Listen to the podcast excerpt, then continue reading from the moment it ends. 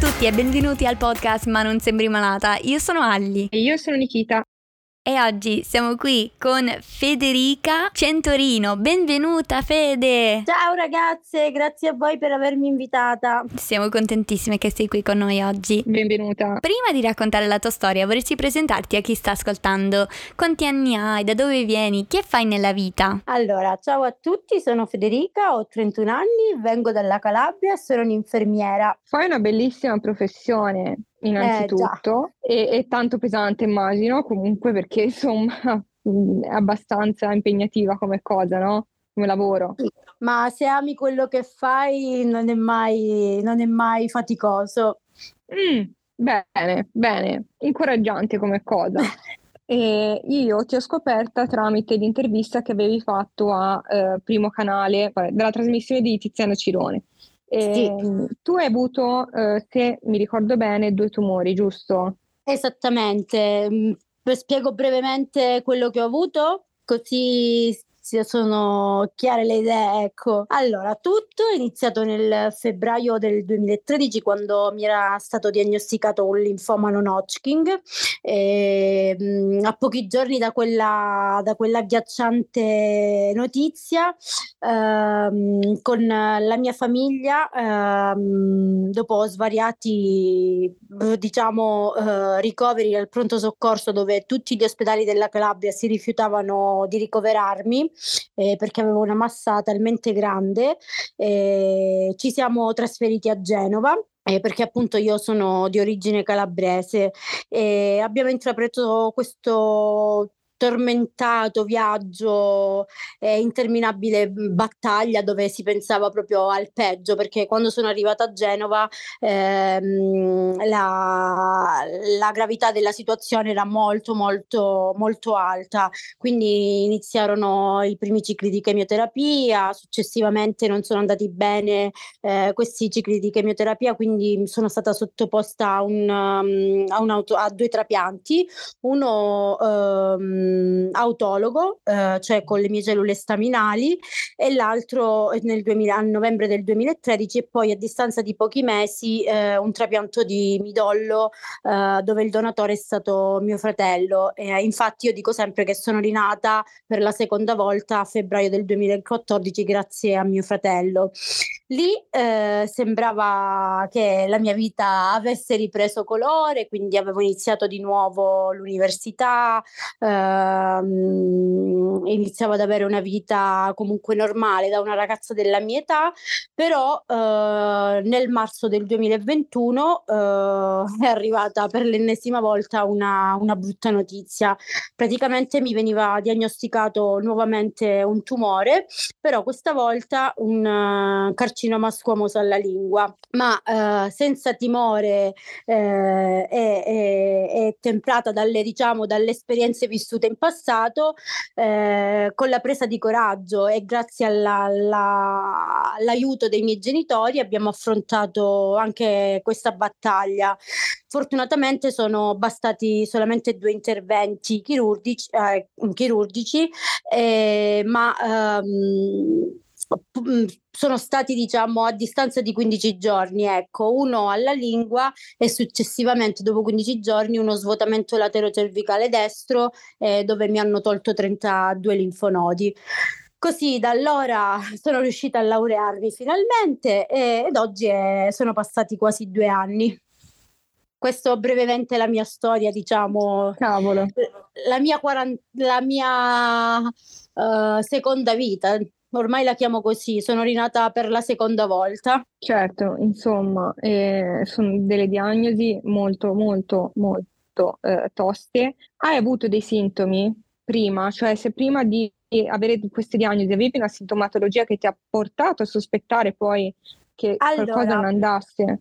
Nella prima malattia avevo qualche sintomo, però tutti mi dicevano che era lo stress, addirittura dei medici mi hanno detto che, siccome io prima di ammalarmi studiavo comunque infermieristica, quindi facendo tirocinio, un medico mi aveva detto che mi lavavo troppo, quindi avevo rovinato il mio pH della pelle, una cosa una stupidaggine. Avevo piccoli sintomi, avevo febbricola la sera, però tutti la associavano allo stress, perché ormai al giorno d'oggi qualsiasi cosa tu abbia è sempre diciamo come si dice? Stress psicologico. Ecco, sempre stress psicologico, ecco, infatti. E quindi sì, avevo dei sintomi, dei segnali, però nessuno mai si era posto il problema, ma forse a 20 anni avrà un tumore, avrà qualcosa, nessuno mai si è posto questo problema. A 20 anni puoi essere o depressa o quant'altro.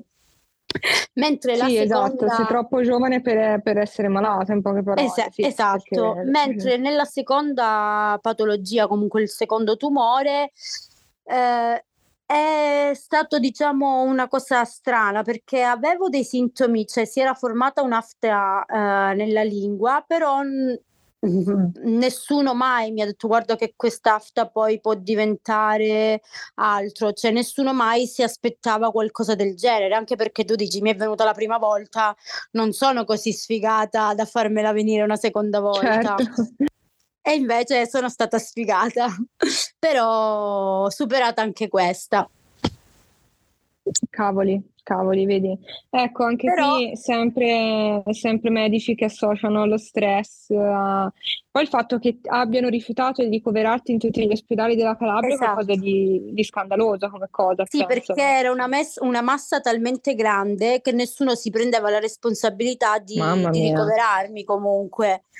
Infatti quando sono uscita dall'ospedale giù in Calabria, che ho dato le dimissioni per poi venire qui a Genova, addirittura mi è stato detto era ora che te ne andavi. Mamma mia, posso dire che stronzi? No, perché sì. Qua non c'è da censurarsi. No, ti dico soltanto che mi hanno fatto una biopsia e si erano dimenticati di farmi l'anestesia, quindi io ho sentito tutto. Dio. No, ma che incubo proprio, è un incubo. Esatto, però ciò non mi ha tolto la voglia di entrare in un ospedale, anzi addirittura 2 giorni dopo l'intervento che ho avuto alla lingua ho dato uno degli ultimi esami all'università. L'unica cosa che mi è dispiaciuta è che purtroppo questo intoppo della seconda malattia ha fatto sì che sono andata fuori corso di 6 mesi, cioè invece di laurearmi cioè praticamente la mia primavera sessione era a novembre del 2019, poi già sentivo la stanchezza, comunque avevo vari problemi, quindi dovevo subentrare dovevo laurearmi a febbraio del 2020, comunque ho perso, si può dire, quasi un anno, però ha fatto sì che comunque mi laureassi lo stesso. Infatti proprio lo scorso anno, il 28 di marzo, mi laureavo. Mamma mia. Ah, cavoli, sì, proprio un anno fa. Sì, infatti ora stiamo vorrei specificare agli ascoltatori che noi ora stiamo registrando il 28 marzo, ma questa puntata uscirà a maggio-giugno, ecco, più o meno. Quindi, insomma, è per noi, quindi giusto per far capire anche chi sta ascoltando, dico marzo, come marzo? E poi, però, insomma, giusto.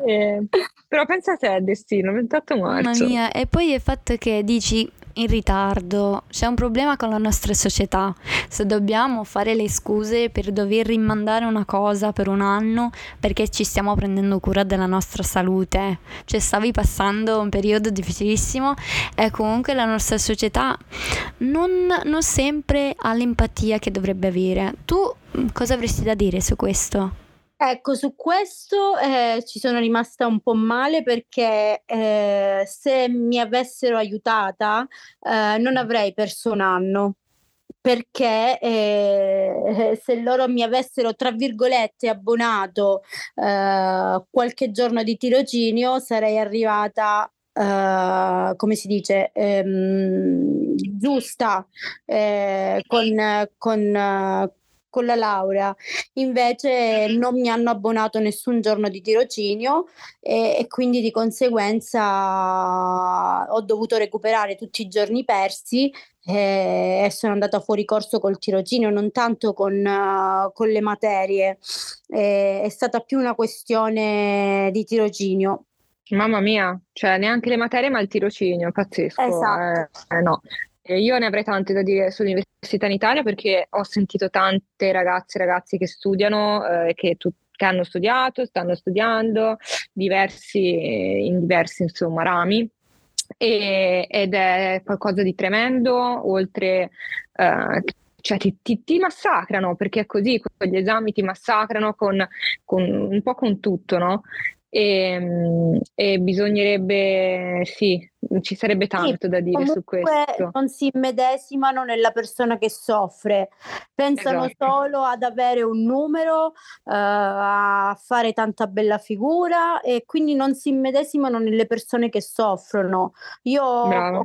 Tante ragazze che hanno dovuto abbandonare per il problema di salute, magari meno gravi o più gravi, non è questa l'importanza, però non si immedesimano nella persona che soffre.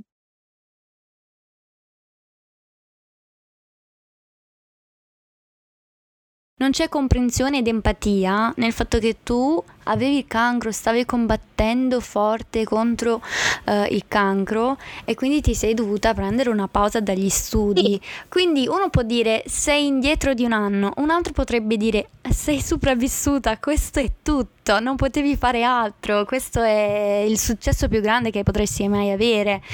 Però purtroppo la società è molto indietro. La sua empatia è stata: dai, ce l'hai fatta, prenditi un po' di tempo per te stessa, ricominci a settembre. Infatti io ho dovuto recuperare tutto il tirocinio che avevo perso da giugno ad agosto, da settembre a novembre, cioè l'ho dovuto recuperare, cioè mi hanno fatto stare a casa da giugno a settembre, e poi a settembre ho ricominciato, quando mi potevano dire va bene, siccome le lauree sono a novembre, tu recuperi da settembre-ottobre gli altri giorni che comunque ti restano da fare, te li abboniamo, perché comunque non è che tu non sei venuta all'università perché non avevi voglia di alzarti la mattina alle 6 o di fare tirocinio, non sei venuta a fare il tirocinio perché stavi male, cioè non è che mi hanno abbonato quei pochi giorni, perché comunque erano pochi giorni che mi mancavano. Mamma mia. Ti immagini? Mamma mia. Perché se loro mi avessero detto noi ti abboniamo il tirocinio, una parte di tirocinio, io quei mesi che ero a casa avrei fatto la tesi, cioè avrei utilizzato quel tempo in modo diverso. Sì, infatti. Invece la sua comprensione è stata riposati, a settembre ricominci. Tremendo. Mamma mia. Però l'unica cosa è che almeno non devo ringraziare a nessuno, e quello che ho fatto l'ho fatto con le mie forze. Ecco, infatti, e penso che avrai tanta soddisfazione da ciò, poi fai anche il lavoro che ami, e quello in cui poi per cui hai studiato, tra l'altro. Mm-hmm. E io avrei una domanda, però poi chiaramente dimmi se te la senti di rispondere o no. Sì. Cosa hai pensato al momento delle tue diagnosi? Non mi sono chiesta perché me l'hai mandati a me, perché non l'hai fatto, non l'hai mandata a qualcun altro, non lo so. L'unica cosa è che ogni tanto mi guardo allo specchio e mi ripeto sempre che non so il perché sono sopravvissuta a queste malattie. Ci ho provato un sacco di volte a rispondermi, a chiedere aiuto a questa domanda, ma non abbiamo mai trovato una risposta, dico, sono sincera. Però a volte penso che forse dovevo sopravvivere, perché la mia missione è quella di dare forza agli altri, magari se stanno vivendo i miei stessi problemi o magari malattie più gravi, che magari sentendo la mia storia posso dare conforto lo stesso. Non mi sento portatrice di serenità, ecco, che sia chiaro. Però mi riempie di gioia dare conforto e provare a riempire quel vuoto che magari in quel momento quella persona si sente, non lo so. No, ti sei spiegata benissimo, Federica, ti sei spiegata benissimo, e lo stai facendo con noi. questa cosa qui sta riempendo. Magari riuscirò ad alleviare la sofferenza, magari raccontando la mia storia, no? Penso riuscirò ad alleviare quella sofferenza che in quel momento quella persona sta vivendo, dare speranza a chi magari dice ok, non ce la farò, so che sarà la fine. No, voglio dire no, non pensare, perché la morte, cioè, l'ultima cosa che devi pensare è la morte. Non so spiegarmi, veramente non mi sono mai chiesta perché a me, mi sono sempre chiesta perché sono sopravvissuta, c'è un senso? Ecco, vedi? Non lo so. Mm-hmm. È una bella prospettiva questa, non per dire tu non pensi mai alle cose magari un po' più negative o magari la tristezza, rabbia, però dire alla fine di tutto io voglio concentrarmi sulla mia vita, sulla vita che ho davanti, che ho adesso in questo momento, ed è bellissimo. Esatto, ma già anche quando mi capita qualcosa di strano, no? A me come persona, no? Ci faccio un esempio, magari una conoscenza, magari ecco, io prima della seconda malattia ero fidanzata, quindi si parlava di matrimonio e quant'altro. E dopo della malattia siamo diventati incompatibili, o forse lui voleva lasciarmi e non sapeva come. Comunque ho trovato il coraggio e l'ho lasciato. Inizialmente ci sono stata male, perché comunque lasciare una persona non è mai facile. Però sono stata malissimo, sono stata proprio veramente male, però poi ho detto vabbè, ho superato di peggio, no, non supero una rottura, e quindi sono andata avanti. Ci sto male anche io nelle piccole cose, però poi penso tra me e me, hai superato cose peggiori e non superi una banalità. Esatto. Cosa diresti alla Federica del passato, del presente e del futuro? Allora, questa è una domandona, eh? Premetto che mi sta scendendo giù una lacrima a questa domanda. Possiamo fare pausa se vuoi. No. Allora, okay. Alla Federica del passato dico che sono orgogliosa di lei, e che non si è mai abbattuta davanti alle difficoltà, e che non mi sarei mai aspettata che fosse una ragazza così coraggiosa. Alla Federica del presente dico continua così, puoi migliorare sempre, sia nella tua vita privata che nella tua vita lavorativa. E alla Federica futura, dopo le malattie, diciamo che ho paura di parlare di una Federica futura. Però mi vedo tra qualche anno felice, spensierata, magari sposata, trovare l'amore vero, perché dopo la malattia ho avuto un po' di dubbi se esiste l'amore vero, e che di essere un'ottima infermiera, perché comunque nessuno ci obbliga di diventare infermieri, medici o ricercatori, o comunque nel mondo della medicina, perché penso che se abbiamo scelto di fare questo lavoro, allora dobbiamo essere consapevoli che una buona cura non è fatta solo di essere cioè ad avere un operato impeccabile, ma deve essere condita da una buona dose di sensibilità, di empatia, e insomma bisogna, diciamo che il primo farmaco per un paziente è l'empatia del personale sanitario, ecco. Verissimo, qua ci vuole un applauso. Che bello Federica, hai fatto scendere la lacrima anche a me, infatti Madonna. Mi sono emozionata tantissimo sentendo ciò che avevi da dire alla Federica del passato, presente e futuro, e penso che veramente è stato un onore averti oggi in puntata, parlare di queste cose. È un onore per me per averti conosciuta. spero che possiamo fare altre chiamate così, ma per sapere cosa abbiamo fatto durante le nostre settimane. Cose un po' più spensierate magari. Esatto. Federica, per chi ti sta ascoltando dove ti possono seguire sui social eventualmente? Allora, sui social ho Instagram, non so magari se volete mettere il link poi voi, perché certamente con nome e cognome, ecco, e su Facebook anche col mio nome e cognome. Ah, però mi sono dimenticata una cosa importante, molto importante, non so perché io l'abbia dimenticata. Durante la malattia con mia sorella, quando ci avevano detto che comunque la situazione era grave, una mattina mia sorella si sveglia e apre una pagina su Facebook e si chiama La Piana di Gioia Tauro e ci mette la faccia.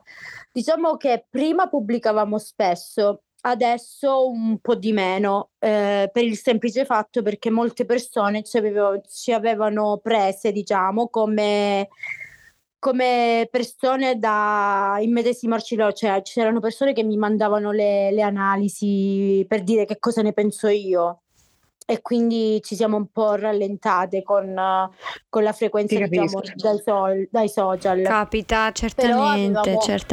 Però avevamo aperto un'associazione che si chiama Le Farfalle della Speranza, ma che quando poi mi sono ammalata la seconda volta avevamo un po' abbandonato perché volevamo staccare da questo mondo. Però io mia sorella per il momento ha staccato perché voglio ritrovare la pace in me stessa. Io non riesco, cioè io quando qualcuno mi scrive devo rispondere non riesco a non rispondere, magari se mi chiede aiuto, magari c'è stata qualche ragazza che mi chiedeva come disegnarsi le sopracciglia, cioè dai consigli più banali a una parola di supporto, ecco. E quindi un po' quella pagina l'abbiamo accantonata, non abbandonata, accantonata solamente per il momento. Che bello. E quindi anche lì troveranno le mie prime foto, ecco. Però sui social mi troveranno con il mio nome e cognome. Benissimo, grazie. Io avrei un'ultimissima domanda, ma proprio ultima, giuro, Alli. Federica, sì? Come stai ora?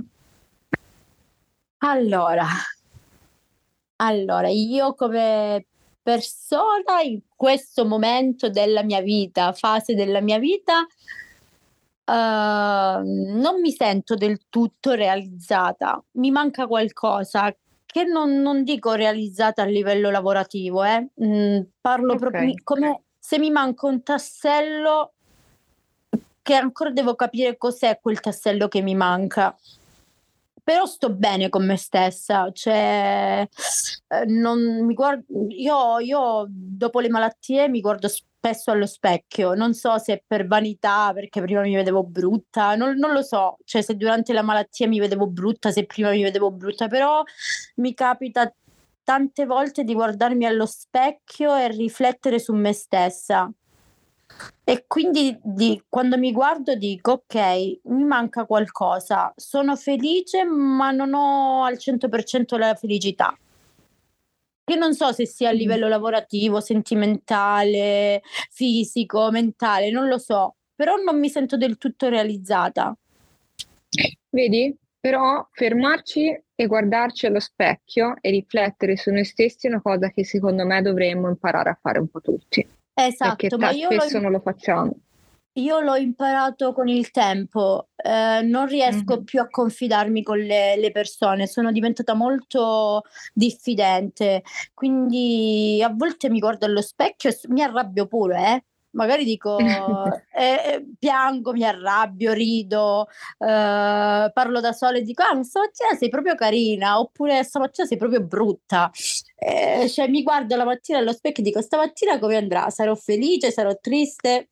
Diciamo che ho imparato di più ad amare me stessa dopo le malattie, ecco. Che bella cosa, però. Sì, concordo. Federica, grazie di cuore per oggi, davvero. Grazie. Infatti. A voi.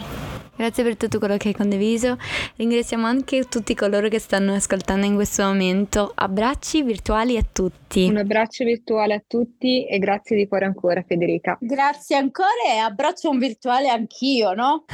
A tutti. Sì, poi un girasole forte può portare solo luce. È vero, è vero. Esatto. Un abbraccio grande.